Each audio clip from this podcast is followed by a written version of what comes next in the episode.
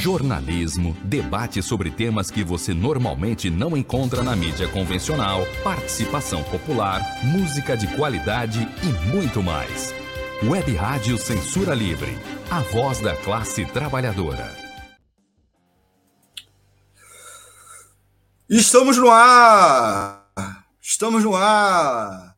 Olá, ouvintes! Começa agora o programa Economia Fácil, a economia na sua linguagem. As notícias econômicas dos últimos dias analisadas pela ótica dos trabalhadores. Sou o economista Almir César Filho.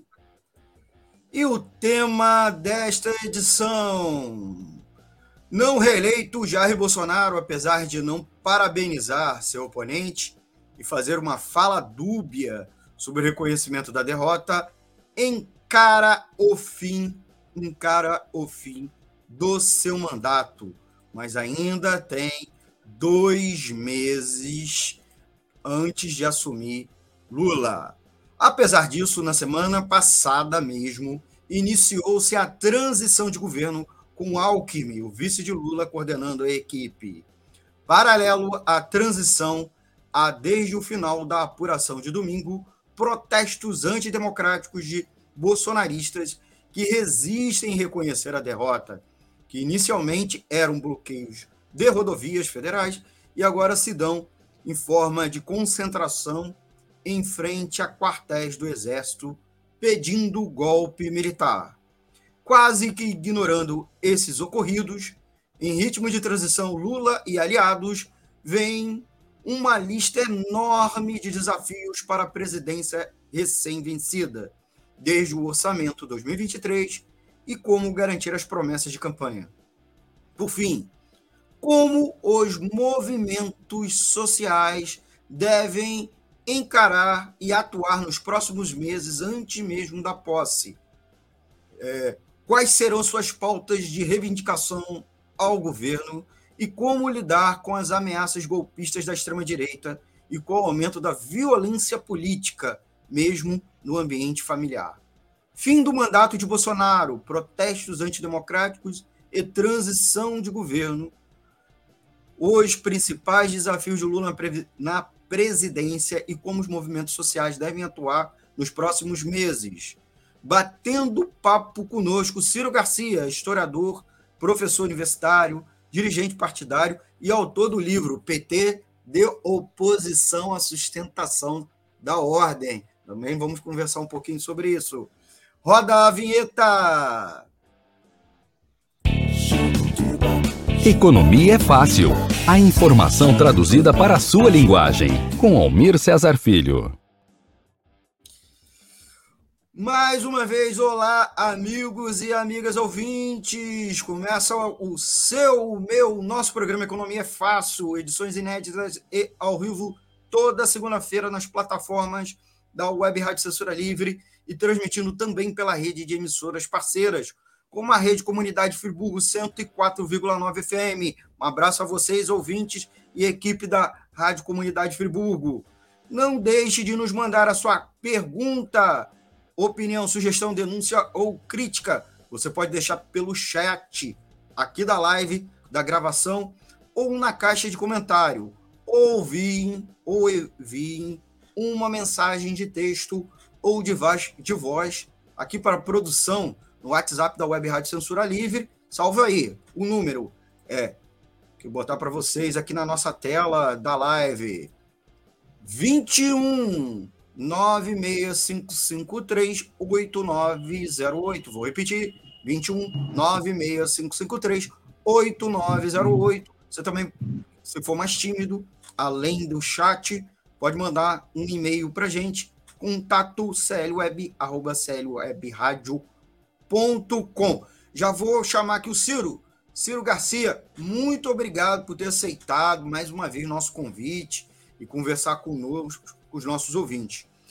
E aí eu já te pergunto, Ciro, o que você achou da vitória de Lula e qual a importância para a classe trabalhadora dessa vitória, na tua opinião? Bom, boa noite, Almir. Boa noite a todos os ouvintes do Economia Fácil, aqui pela Web Rádio Censura Livre e parceiros. É uma satisfação enorme sempre estar aqui pelo caráter, né, de uma tribuna livre, democrática e de luta, né, da classe trabalhadora, que é a Web Rádio Censura Livre e sua programação. Dentro dessa programação, o Economia Fácil é um programa assim, bastante importante, né? E sempre estou aí à disposição de vocês. É uma satisfação enorme estar aqui. Em relação à pergunta que você me fez, Almir, sobre a vitória do Lula, eu posso te dizer que a vitória do Lula foi uma grande vitória, não só do Lula, né, mas uma grande vitória dos setores explorados, oprimidos e daqueles que lutam, né, pela democracia no nosso país. Porque, na verdade, o que estava em jogo nesse processo eleitoral não era apenas a questão das eleições em si, mas era a possibilidade de um retrocesso, né, em relação à questão da liberdade democrática no nosso país, porque, certamente, um segundo governo Bolsonaro poderia facilitar aquilo que já aconteceu em outros países, como na Venezuela, na Nicarágua, né, a modificação por dentro do regime e transformando um regime democrático burguês numa ditadura burguesa. E era esse o caminho que Bolsonaro queria trilhar aqui no país e, portanto, a vitória do Lula foi muito importante nesse sentido. Agora, é claro que ela é uma vitória que encerra aí uma série de contradições, né? Primeiro, a própria questão da aliança que se formou em torno a Lula, né, para possibilitar essa vitória, que é uma aliança com setores da burguesia, né, chamados setores progressistas da burguesia, e, na verdade, não existe esses setores progressistas da burguesia aqui no nosso país. Isso é um ledo engano, né? Na verdade, tem diferença, sim, né? Tanto é que havia dois campos burgueses em disputa. Hoje, o setor que dá sustentação a Bolsonaro é o setor mais dinâmico, né, daquilo que, na divisão internacional do trabalho entre os países, é aquilo que nos é reservado pelo imperialismo, né, que é ser uma plataforma de exportação de grãos, né, de alimentos, em última instância, de minério, e a questão também do setor de energia, que é um setor bastante predatório em relação à questão ambiental, né, mas que né, responsável, o setor que se estava em torno de Bolsonaro, responsável por esse processo de desindustrialização, né, que se acentuou no nosso país. Não é à toa que o PSDB, que era o grande partido que representava a burguesia industrial paulista, o setor financeiro lá da Faria Lima, hoje é um partido que praticamente virou pó nessas eleições, né? E você tem, né, esses setores, né, dessa economia mais retrógrada, no sentido de desrespeito às legislações ambientais, trabalhistas, sociais, quaisquer que sejam, dando a dinâmica.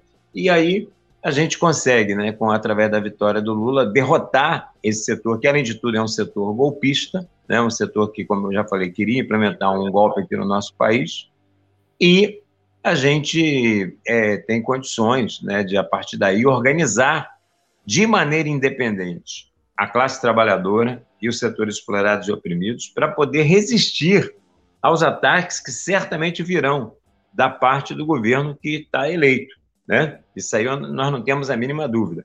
Agora, nós não podemos minimizar as coisas. A vitória do Lula foi muito importante, porque a derrota do Bolsonaro, e é importante também frisar isso, a derrota eleitoral do Bolsonaro não significa a derrota do bolsonarismo, haja vista as manifestações já comentadas por você próprio, que começaram a acontecer desde o momento em que o resultado das eleições foi proclamado, né? Através dos bloqueios de estrada, agora com essas manifestações aí nas portas dos quartéis, e a reivindicação deles é uma só, né?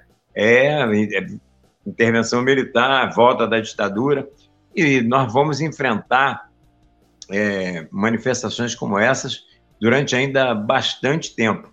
Agora, a vitória do Lula foi fenomenal, porque ele enfrentou, além de tudo, uma máquina, né? governamental, como se nunca se utilizou no nosso país. Todo esse processo do chamado orçamento secreto, a questão da diminuição dos preços de combustíveis, auxílio para caminhoneiro, auxílio para taxista, auxílio, bom, um monte de coisa. A coisa mais absurda, você que é um economista, que é o consignado para o auxílio emergencial, quer dizer, que dá com juros acima do mercado. Para quem já não tem nada, você ainda enforcar mais ainda, mas pô, tudo isso foram medidas desesperadas eleitoreiras e a candidatura do Lula conseguiu vencer tudo isso. Portanto, foi uma eleição assim, bastante importante aqui para nós, uma grande vitória dos setores explorados, oprimidos e daqueles que lutam pela democracia. E eu posso te dizer, Almir, só para passar a bola para você, que na minha vida eu participei já de muitas eleições, muitas, né? Afinal de contas, na semana anterior da eleição eu fiz meu 6,8, né? Então, já tem tempo aí que a gente está nessa estrada, e essa foi, por exclusão, a eleição tão importante na minha vida como foi a de 89. Em 89, o enfrentamento entre Lula e o Collor colocou ali para nós, né? Naquele momento, nós do PSTU ainda éramos uma corrente interna do PT, que era a Convergência Socialista.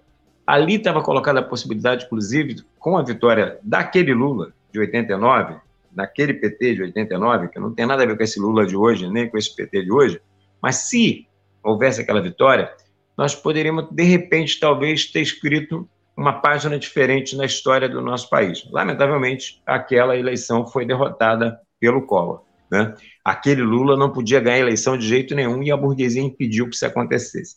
Diferentemente do Lula atual, mas que a vitória do Bolsonaro poderia implicar num grande retrocesso no nosso país.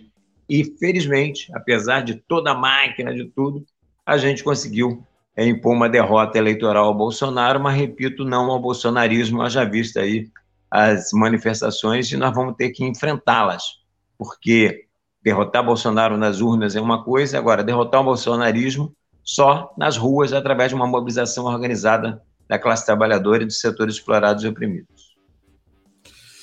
Estamos conversando com Ciro Garcia.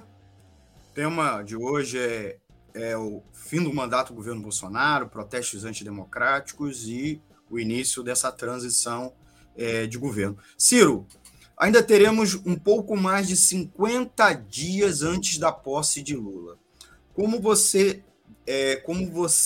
encara, como você vê que possa ser o desenrolar do fim do governo Bolsonaro?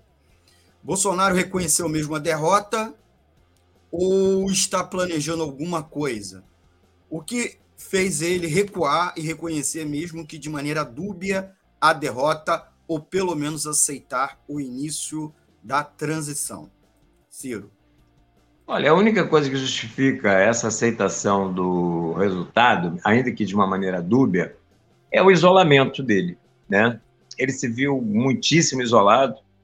Tão logo o resultado foi proclamado pelo Tribunal Superior Eleitoral, os diversos setores, né, da sociedade se manifestaram, inclusive o Poder Legislativo, tanto o Arthur Lira como o presidente da Câmara, o Rodrigo Pacheco, presidente do Senado, que é o presidente do Congresso Nacional, o Supremo Tribunal Federal, né, junto com o próprio TSE, a comunidade internacional em peso, né? Inclusive tanto a Rússia quanto a Ucrânia, né? Tanto Putin quanto o Zelensky reconhecendo a vitória do Lula, acenos imediatos, como, por exemplo, o convite do Egito para a COP27, ou seja, e, objetivamente, as pataquadas que ele alimentou, ou seja, ele tentou fazer o Capitólio dele aqui no nosso país, né?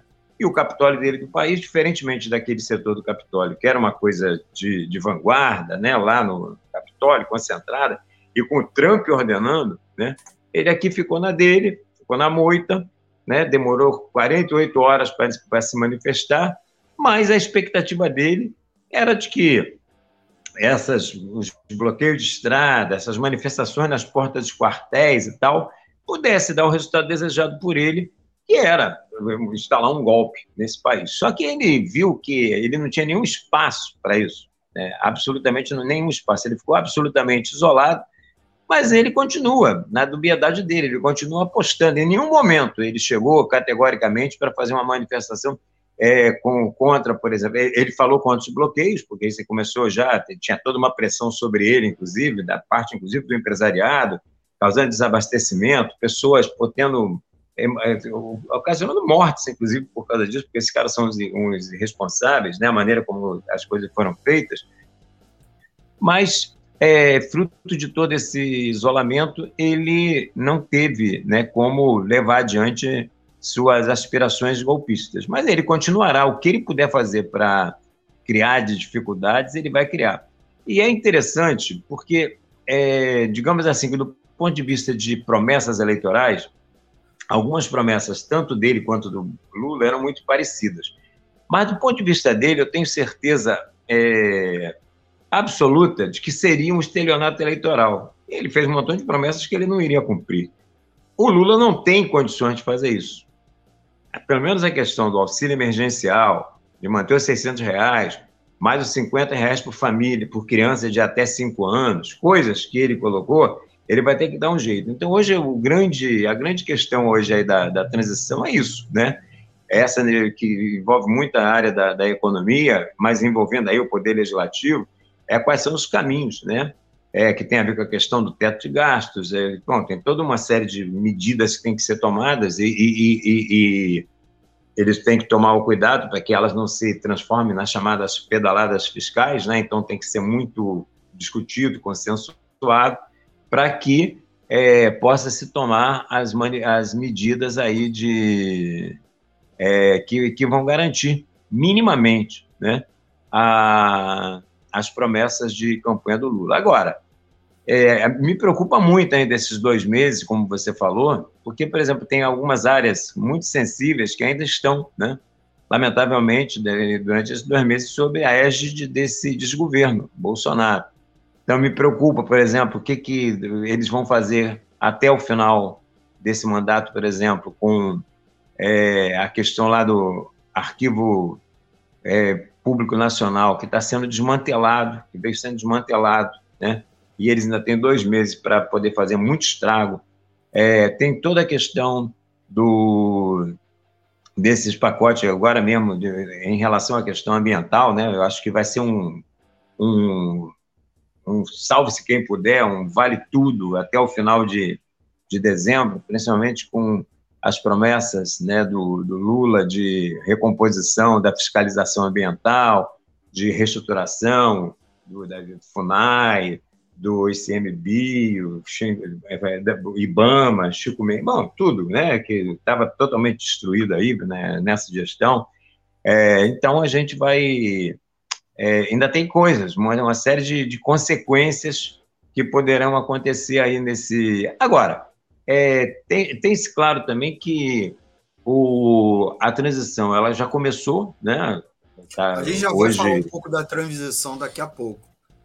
Ah, tá. Então, mas deixa eu só falar mais um pouquinho sobre essa questão dos protestos, né? Também, daqui a pouco eu já... Você quer que eu já... Ah, não, então tá.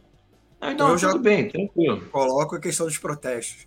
Então, eu vou aproveitar, Ciro. Então, antes da pergunta sobre os protestos, que eu queria que você esclarecesse para a gente, colocasse sua opinião, agradecer os nossos ouvintes que estão na live, quem está na live já dando like, e aí é sempre pedir os nossos amigos e amigas ouvintes que estão nos assistindo, ou pela live, que vai ficar salva, vocês ou estão assistindo depois, não esqueça de dar um like.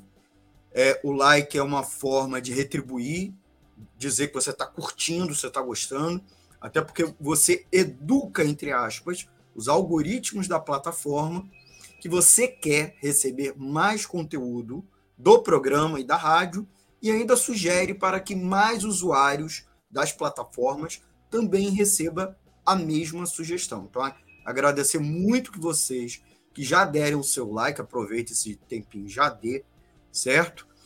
Agradecer os comentários dos ouvintes, Márcia Lúcia Baptista, Márcia Lúcia está nos acompanhando, O Antônio Figueiredo, forte abraço para ele, que está sempre não só nos ouvindo, ajudando nos bastidores aqui, fazendo a transmissão, porque ele está no estúdio principal da Web Rádio Censura Livre. Agradecer também a Marilza Almeida. Estou estarrecida com tudo que está acontecendo nesse momento, né? Maria Martins, Ana Maria Almeida dos Santos, quem mais? Dicas do Mestre Rústico, que é um canal de sobrevivencialismo, engenharia artesanal, agradecer a ele pela audiência. Renato Alves também. Ao longo do tempo, eu vou colocar na live e trazer para o Ciro novos comentários, tá bom? Uma última informação importante da pergunta é perguntar a vocês, amigos e amigas ouvintes, vocês sabem como acompanhar o programa, não só pela live. Você pode ouvir a gente, é importante a gente sempre colocar, né? Ou pelo portal de notícias www.clwebradio.com e acompanhe a grade completa de programas da Web Rádio Censura Livre e se informe com mais notícias. Todos os programas, todas as edições também são salvas em formato podcast. Procura a gente lá no Deezer, no Spotify, Anchor, Google Podcast e nos principais agregadores. Lembrando que a gente também faz retransmissão do programa toda quarta-feira, às 18 horas, na Rádio Comunidade Friburgo, 104,9 FM. Ciro, mais uma perguntinha para você, e aí, continuando, você já tinha entrado, o que motivou centenas de milhares de pessoas comuns a participar desses protestos antidemocráticos? Qual a tua opinião sobre, inclusive, a proposta que está um pouco controversa nas redes sociais, vinda principalmente das hostes petistas, de ignorar os protestos? E tem uma outra também muito controversa, é de não se referir mais a esses movimentos de apoio a Bolsonaro, de bolsonarismo, e passar a chamar exclusivamente por extrema-direita. Esses movimentos e Bolsonaro têm a mesma matriz da extrema-direita europeia e do trumpismo, de Trump? Ciro? Sem dúvida alguma. É claro que o Bolsonaro hoje, no nosso país, a principal expressão dessa extrema-direita. Outra coisa é você achar que quase metade da população brasileira que votou no Bolsonaro é bolsonarista, é de extrema-direita. São coisas completamente diferentes, né? Na verdade, eu acho que do percentual aí de votos do Bolsonaro, ou aquilo que é o tal do bolsonarismo raiz e tal, que é a extrema-direita, ideológica, fascista, fascistizante, sei lá, em torno de uns 15%, 20%, quando muito, se tanto, né? Mas, com certeza, minoria em relação ao conjunto da sua votação. Só que quando nós estamos falando do nosso país é um país de 200 milhões de habitantes, 215 milhões de habitantes. Então, tudo aqui é fabuloso, tudo aqui é muito, tá? Então, mesmo essa parcela minoritária de bolsonaristas ou de extremistas de direita, como queiramos, né? É gente pra caramba, nós não estamos falando de pouca gente. Mas o número de pessoas que tem se articulado, né, por exemplo, nos bloqueios, pouca gente consegue fazer grandes estragos. Então, apesar de que foram muitos pontos de bloqueios num determinado momento, mas hoje eles já estão ultra reduzidos e com coisas absurdas, né? Que hoje mesmo, por exemplo, teve um conflito, eu acho que foi no Pará, entre manifestantes e a própria Polícia Rodoviária Federal, que num primeiro momento foi aliada desses manifestantes, quer seja pela omissão, quer seja por atuação. Em alguns lugares ela chegou a ajudar, essa que é a verdade, né?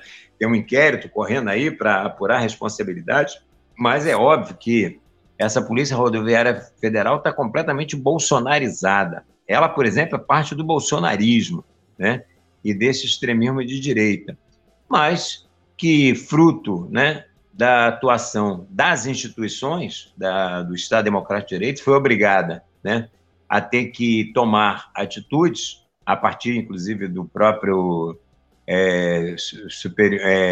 Tribunal Superior Eleitoral e o próprio Supremo, né, medidas, né, que obrigaram, né, para não serem enquadrados em prevaricação, que é um crime, né, que envolve servidores públicos federais, né, servidores públicos de uma maneira geral, no caso eles são federais.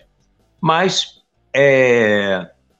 você vê que esses manifestantes pareciam, em alguns momentos, algumas das tantas coisas que circulam pelas redes sociais, a gente vê os maiores absurdos, né? Eles manipulando crianças, como no caso de Santa Catarina, utilizando crianças como escudo humano, uma série de coisas idiotas, até marcha soldado, cabeça de papel, eles cantaram na frente dos quartéis, um negócio assim absurdo. O cara lá que virou o rei dos memes, né? Aquele que quis parar um caminhão, acho que ele quis reproduzir aquele ato lá da Praça da Paz Celestial, e aquele professor conseguiu parar uma coluna de tanques, e esse idiota que está aí agora na tela, se agarra num caminhão, virou uma coisa ridicularizada no país inteiro, né, de todas as formas, e é muito retrato, esse cara aí é muito retrato desses manifestantes, e não dá para você dizer que o que está ali é uma base ideologizada, ideológica, então tem uma insatisfação enorme, né? Tem os setores que manipulam por trás, inclusive com setores do próprio empresariado, do agronegócio, da burguesia de fretamento, né, que também é ligada ao agronegócio, que, poxa, obrigou seus empregados, né, caminhoneiros, a paralisarem, né? Mas você vai vendo que essas manifestações, além das patacoadas, das coisas ridículas, das coisas ensandecidas que elas promovem, elas vão diminuindo, né? Elas estão diminuindo. Agora, elas estão diminuindo, mas elas continuam acontecendo. E eu acho que isso é uma contradição, né? Quando vem primeiro essa questão, extrema-direita, bolsonarismo. Eu acho que essa é uma discussão meio sem sentido. Por quê? Porque, querendo ou não querendo, o Bolsonaro é a maior expressão da extrema-direita aqui no nosso país. E é a mesma raiz do Trump e companhias limitadas, entendeu? Então, chamar isso de extrema-direita e não de bolsonarismo significa o quê? Que isso vai enfraquecer a extrema-direita, ou isso vai enfraquecer o bolsonarismo? Então, é uma discussão meramente semântica. A extrema-direita e o bolsonarismo, elas estão intimamente ligadas, e não vejo em que porque vai esvaziar o Bolsonaro, vai continuar sendo o Bolsonaro. O Bolsonaro é um daqueles líderes carismáticos, né, que a gente... não é à toa que é chamado de mito, não sei o quê, papai, que conseguiu aí, né? Não, agora, essa votação absurda que ele teve, que foi uma grande votação que ele teve também, nós temos que reconhecer, né? É óbvio que grande parte dela foi motivada pela questão da máquina eleitoral utilizada por ele no período aí anterior. Mas também tem toda uma manipulação de um setor da igreja evangélica através desses pastores, mercadores da fé.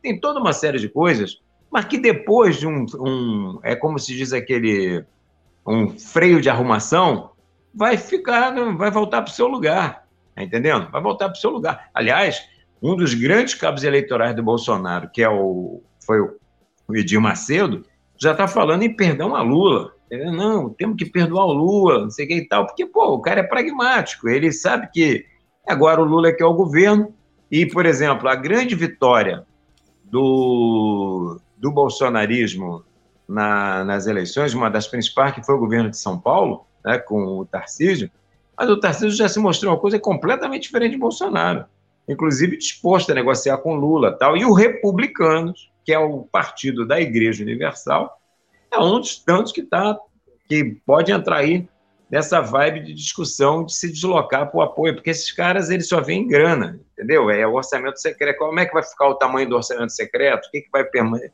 Então, não tem nada disso. Então, essas manifestações são manifestações que tendem a se esvaziar.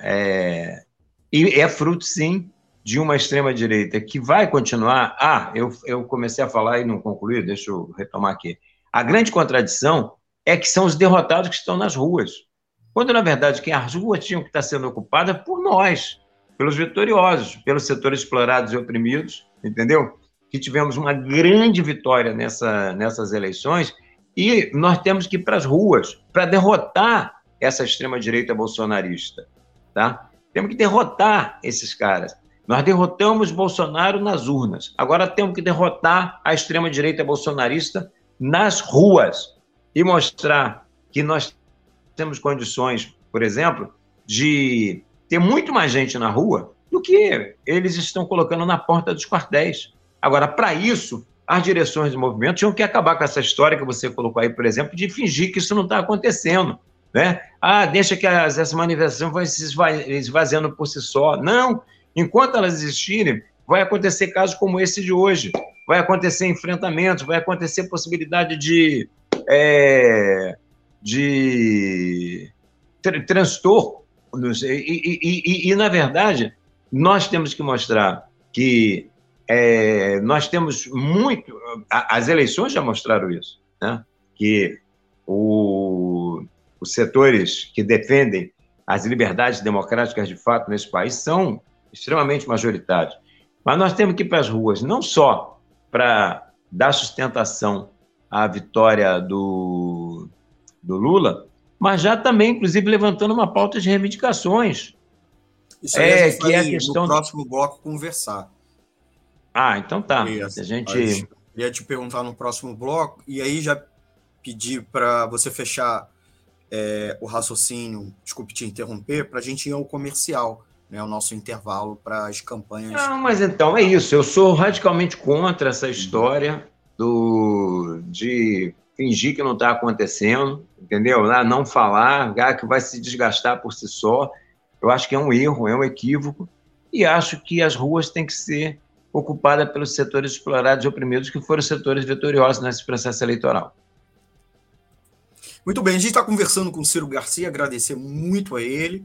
A gente está finalizando esse primeiro bloco, a gente vai fazer um intervalo para as campanhas da rádio, e a gente já volta em um pouco mais de 2 minutinhos, conversando com ele mais sobre o tema desta edição do programa, que é fim do mandato de Bolsonaro, protestos antidemocráticos e transição de governo. A gente já volta, é o tempo de a gente beber uma água, e você já, que estiver nos acompanhando pela live, já dá o seu curtir e se inscrever nos nossos canais, nas plataformas, tá bom? A gente já volta rapidinho. Prepara aí também a sua pergunta, que o Ciro Garcia está aqui ao vivo respondendo. Já voltamos. Jornalismo, debate sobre temas que você normalmente não encontra na mídia convencional, participação popular, música de qualidade e muito mais. Web Rádio Censura Livre, a voz da classe trabalhadora. Para manter o projeto da Web Rádio Censura Livre de uma mídia alternativa, buscamos apoio financeiro mensal ou doações regulares dos ouvintes, de amigos e parceiros, já que não recebemos recursos de grandes empresas, políticos ou partidos. Seja um apoiador regular e ouça o agradecimento no ar durante as edições dos nossos programas. Sua ajuda é muito importante para nós. Enviamos prestação de contas mensal aos nossos apoiadores. Temos uma vaquinha virtual permanente. Anote o endereço virtual apoia.se/clwebradio. apoia.se/clwebradio. Saiba mais sobre a emissora no WhatsApp 21 96553-8908. Web Rádio Censura Livre, a voz da classe trabalhadora. ajudar a Web Rádio Censura Livre, anote os dados da nossa conta. Banco Bradesco, agência 6.666, conta corrente número 5602, dígito 2. Se preferir, nosso Pix é 32 954 696 0001 81. Somos uma emissora sem fins lucrativos e as contribuições são para pagar os custos de manutenção e transmissão. Desde já agradecemos a sua ajuda. Web Rádio Censura Livre, a voz da classe trabalhadora. Acompanhe a programação da Web Rádio Censura Livre no site www.clwebradio.com, no aplicativo exclusivo para ouvir rádio no celular, tablet e Smart TV. A emissora também está no Radiosnet, um dos maiores aplicativos para esta finalidade, na nossa página no Facebook e no canal da emissora no YouTube. Acesse o nosso canal escrevendo youtube.com/c/Censura Livre, tudo junto. Inscreva-se no canal e acione o sininho para receber as notificações de novos vídeos. Web Rádio Censura Livre, a voz da classe trabalhadora. Jornalismo, debate sobre temas que você normalmente não encontra na mídia convencional, participação popular, música de qualidade e muito mais. Web Rádio Censura Livre, a voz da classe trabalhadora. Economia é fácil.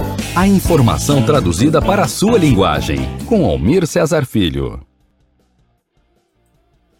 Voltamos com a Economia Fácil, estamos no nosso segundo bloco desta edição, conversando comigo, Ciro Garcia. Aproveita, amigo ouvinte e amiga ouvinte, se estiver acompanhando a live, deixe o seu comentário, pergunta no chat ao vivo ou aqui na caixa, né, na caixa de comentários, ou envie uma mensagem de texto ou áudio para o nosso WhatsApp 21 965538908 ou o e-mail do programa, que é o economiafácil@gmail.com, tudo junto e sem acento, né? Você também pode acompanhar esta edição depois, né? Depois da live, vai estar no formato podcast. Você pode ir lá nos seguir no Anchor, Spotify, Google Podcast, Deezer e nos principais agregadores. Eu peço sempre para você dar o like aqui na live, que educa os algoritmos da plataforma para você receber o conteúdo da nossa Web Rádio Censura Livre. E é claro, se inscreva e clique no sininho para receber notificações. Nós vamos já à nossa terceira pergunta. Eu tenho vários comentários aqui, Ciro. Eu vou ler algumas. Aqui, ó. O canal Dicas do Mestre Rústico. O pessoal do Bolsonaro perdeu seus empregos como cabo eleitorais e bocas de urna e ficam agora dando seus últimos suspiros. O Adriano Espíndola, advocacia, defensor do trabalhador. Eu tenho dividido os eleitores do Bolsonaro em dois setores. Um conservador, formado inclusive por setores dos trabalhadores, com base extremamente influenciado pelas igrejas evangélicas. E o outro setor, extremamente radicalizado, bolsonarista raiz, que chamo de direitária bolsonarenta, que é nazifascista. Ele, inclusive o Adriano, estou assistindo no Twitter, mas vi aqui comentar, aqui, dando a dica que a gente também transmite a live pelo Twitter. Olha, esse ouvinte aqui, S, letra S só, que é o nome dela. Bolsonaro é tão covarde que usou Deus na eleição, isso influenciou muita gente, porque no governo dele só teve preço alto na comida e nos combustíveis. Ciro, o PT, de certa maneira, o novo governo Lula, em frente ampla, amplíssima inclusive, vai herdar uma espécie de herança maldita, né? Eu quero uma expressão que o Lula se referia quando foi eleito em 2002, o governo dele, o primeiro governo, começou em 2003, se referia ao legado negativo advindo do governo FHC. Mas aí a gente pergunta, quais são os principais desafios da equipe de transição que começou a se reunir no dia 1º de novembro, na quinta-feira da semana passada, e qual também deve ser os desafios do começo do governo Lula. Tem aí colocado uma pressão em torno do teto do gasto público. Há também uma proposta em torno disso, de se apresentar uma PEC para garantir no orçamento de 2023, que é uma peça herdada de Bolsonaro, o reajuste do salário mínimo e manter o Auxílio Brasil, agora renomeada, né, de Bolsa Família, que era o nome anterior, para R$600, manter esse valor.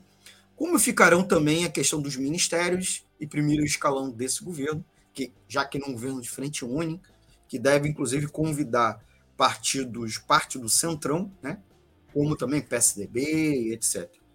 E os movimentos sociais devem endossar ou não os planos de transição e apoiar esse governo de frente ampla? Ciro.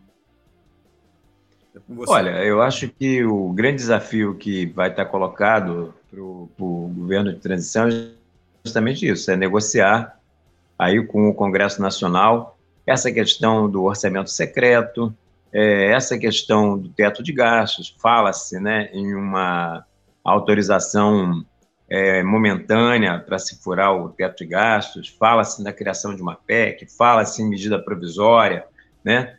Esse é o grande desafio, né? Eu reitero aqui, acho que o Bolsonaro faria um grande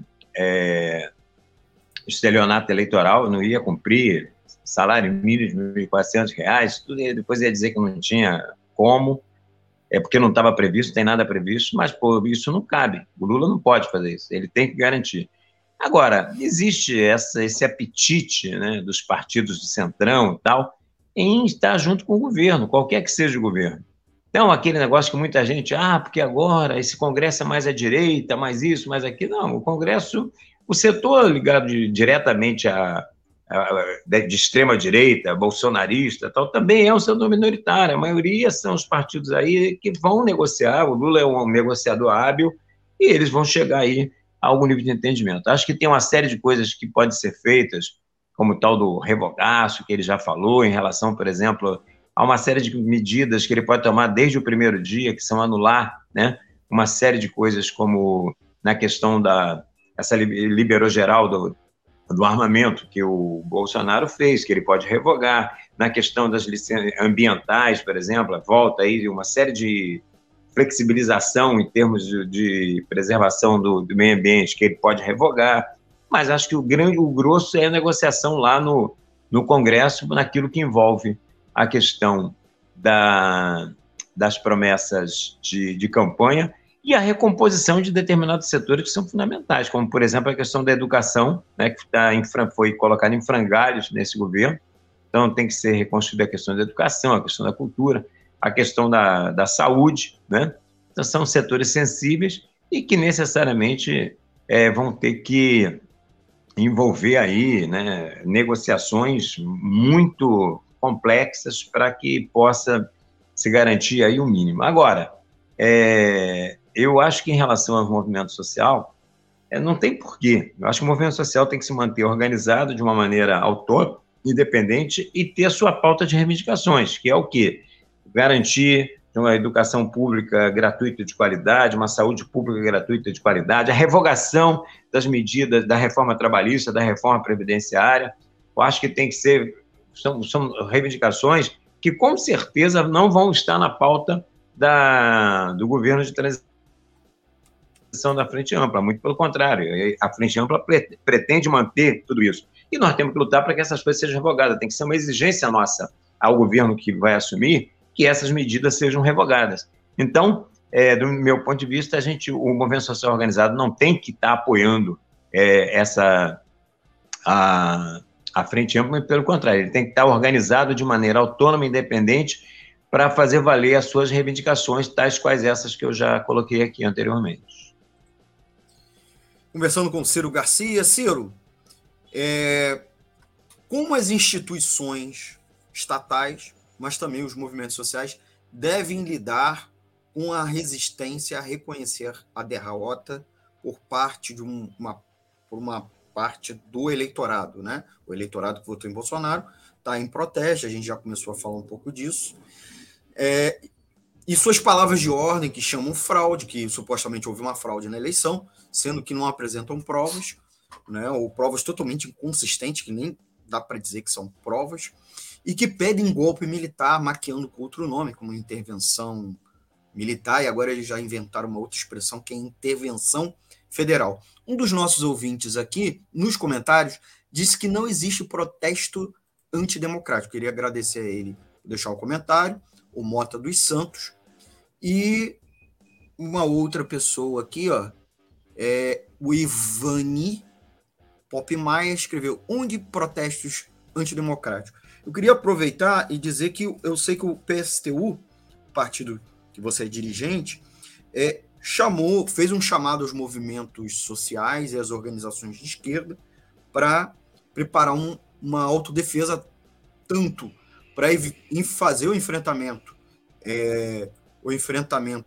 dos bloqueios, organizar a autodefesa diante de uma ameaça de golpe ou mesmo de violência política contra as organizações de esquerda e movimentos sociais.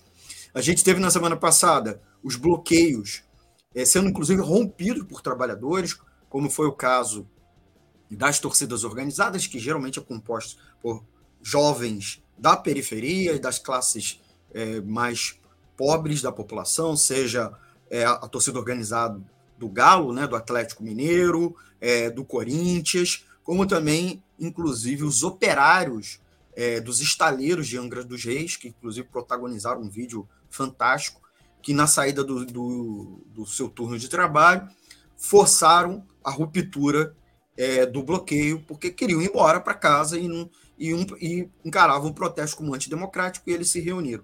Eu sei também que, por parte da pressão, tanto do PSTU como da CSP com lutas, a CUT fez uma carta depositando fé nas instituições, né, no Judiciário, Ministério Público e Polícia, que eles atuariam nos bloqueios. Por outro lado, eu sei que o PSTU fez uma reunião, né, com movimentos sociais para preparar essa autodefesa. E aí fica esse questionamento a você. Como os movimentos sociais devem lidar com esse não reconhecimento da vitória de Lula e derrota de Bolsonaro nas eleições? Ciro. Olha, primeiramente dizer para o ouvinte que diz que as manifestações não são antidemocráticas, reafirmação antidemocrática, primeiro porque não reconhecem o resultado eleitoral, segundo porque pedem o fim da democracia no nosso país, né? Eles querem a volta da ditadura. Essa pessoa que deve estar aí falando que é antidemocrática, onde que estão movendo antidemocrática, deve compactar com eles, né? E por isso faz essa pergunta tão estapafúrdia, né? E não deve saber o que foi a ditadura militar no nosso país, porque tem um montão de gente que pede ditadura porque não sabe o que foi a ditadura, né? Que matou-me centenas, aqui não chegou à casa dos milhares, mas centenas de trabalhadores, estudantes, né? Que lutaram por democracia, que lutaram contra o regime militar aqui no nosso país. Esse mesmo, eu vi nos comentários, né, alguém falando que, como pode um ex-detento presidir do Brasil? Da mesma forma como a gente vai ver futuramente o atual ex-presidente como um futuro detento, né? Que é o que espera pelo Bolsonaro, porque lugar de criminoso é na cadeia, né? E eu espero que não é um problema de retaliação, é apenas uma questão de que exigir, né, das instituições para que as investigações aconteçam e o lugar desse criminoso é na cadeia, porque crime ele cometeu de montão. Ele e seus asseclas. Ele já teve preso também, né? Ele, quando era militar, ele cometeu crimes militares, né? Mas ele vai... o lugar dele é na Papuda, nunca no Palácio do Planalto. Ele vai voltar para o lugar dele. Ou então aqui em Bangu, né, no Complexo Jericinó, porque como ele mora, que tem domicílio aqui no Rio também, pode ser aqui em Bangu também, se ele preferir. Agora, em relação a essa questão, eu acho que o movimento social ele tem que se manter organizado em torno da sua pauta. Nós vamos ter, por exemplo... Primeiro, nós já coloquei que nós discordamos totalmente dessa questão, né, de achar que as instituições é que vão resolver As instituições é que vão resolver essas questões, né? Até para as instituições tomarem medidas enérgicas, tem que ter pressão das ruas. E por isso nós defendemos, né? E por isso foi o chamado da nós do PSTU, da CSP com Lutas, que é a central que nós fazemos parte, que a gente integra, no sentido de formar a autodefesa, formar a autodefesa dos trabalhadores, como você citou aí. E é muito importante que a gente viu na semana passada não só as torcidas organizadas, mas nós vimos também, né, lá em São Mateus, no interior do Espírito Santo, as periferias se organizaram e acabaram com o bloqueio, né, o pessoal das favelas e tal. Então, quer dizer, isso é parte desse processo de autodefesa e a gente acha que a gente tem que fazer. Nós temos uma data importante agora pela frente, que é o dia 20 de novembro, que é o Dia da Consciência Negra. E a gente tem, por exemplo, nesse dia, ainda mais num estado como o nosso aqui do Rio de Janeiro, que é um estado super racista, com uma política de segurança ultra racista, né? É um grande momento da gente fazer um chamado ao conjunto das organizações do movimento social sindical, do movimento social organizado, do conjunto das entidades, entendeu? Tá nas ruas, para colocar nossas pautas, colocar nossas reivindicações e isolar cada vez mais essas manifestações antidemocráticas e fazer com que elas caminhem para o lugar delas, que é o lixo da história. Só para fechar isso, eu quero concordar aqui com o Adriano, quando ele faz essa divisão, né? Uma coisa são os bolsonaristas raiz, que eu coloquei aí um percentual, né? Estimei aí um percentual, e outra coisa é um eleitorado conservador que foi muito manipulado com essas fake news de... história de ideologia de gênero e um monte de mentiras, um monte de coisas, mas que, lamentavelmente, fruto do baixíssimo nível de consciência do nosso povo, uma parte acaba sendo levada, sendo manipulada por esse tipo de coisas, né? Mas eu acho que essas coisas também são coisas que se acomodam aí com o tempo. Agora, a grande tarefa que está colocada, do nosso ponto de vista, para o movimento social organizado é a organização da autodefesa, porque... esses estertores golpistas, isso vai continuar, e nós temos que botar esses caras no lugar deles, que é o lixo da história. Muito bem, a gente conversou hoje com Ciro Garcia, a gente já está encerrando o programa de hoje, agradecer ao Ciro, que brilhantemente respondeu as nossas perguntas e os comentários dos nossos amigos e amigas ouvintes. Antes de encerrar, fazer aqui um jabazinho do livro do Ciro, que é uma referência para mim, inclusive. Não é um livro recente, esse aqui, se eu não me engano, essa é a segunda edição, é de 2012. Eu tenho até uma dedicatória aqui do Ciro. Mas fica aqui a dica para os nossos amigos e amigas ouvintes. Lembrando, resenha não é resumo, mas é um livro que explica bastante... esse processo de transição do PT dos anos 80 ao PT do poder dos anos 2000 e 2010, que está voltando ao poder central novamente, e estava, esse tempo todo que teve fora do poder federal, em vários estados e municípios por todo o Brasil. Se você tem suas considerações, a gente ainda tem um tempinho para suas considerações finais, os últimos comentários seus antes de você se despedir. Aliás, já se despediu dos nossos amigos e amigas ouvintes. Não, só para falar um pouquinho rapidamente sobre o livro. O livro ele é baseado na minha tese de doutorado, né, em História, na Universidade Federal Fluminense, onde eu estudo exatamente as transformações do PT da segunda metade da década de 90 até o final do segundo governo Lula, né? E a minha dissertação de mestrado tinha sido as transformações da fundação do PT até a primeira metade da década de 90. Lamentavelmente, a dissertação eu não publiquei em livro, mas a tese de doutorado a gente publicou, né? E o livro vocês podem encontrá-lo na Estante Virtual, tem vários preços. Na Amazon também, eu fiz uma busca. Na Amazon também tem, né? Infelizmente ele está esgotado, né? Mas você encontra na Estante Virtual, na Amazon. Alguém me perguntou, acho que foi o Adriano, aí se eu vou fazer uma reedição. Eu estou até pensando, não sei se eu vou fazer uma reedição ou se eu vou escrever um uma complementação, né? Uma nova... E além aí nas pesquisas, estou pensando, estou maturando essa ideia. Mas é aquilo que o Almir falou, é um livro que ajuda bastante a compreender esse momento que a gente vive no nosso país, porque ele estuda exatamente isso, o que o PT era, o que o PT se transformou. E aqui, em relação às considerações finais, é uma satisfação enorme sempre estar aqui no Economia Fácil, aqui na Web Rádio Censura Livre, e me coloco à disposição para futuros bate-papos aí. E isso, a gente tem que comemorar muito, foi uma grande vitória, né, dos setores explorados e oprimidos, a derrota do Bolsonaro, mas temos que nos mantermos... bastante alertas, né? Através de uma organização independente dos setores da nossa classe, para que a gente possa, de fato, fazer valer, inclusive, os nossos direitos com o novo governo que vai tomar posse aqui no nosso país. E, enquanto é isso, a gente tem que ir para as ruas também para esvaziar cada vez mais esses protestos aí, golpistas e antidemocráticos estão acontecendo no nosso país. Mas um grande abraço e estou à disposição de vocês.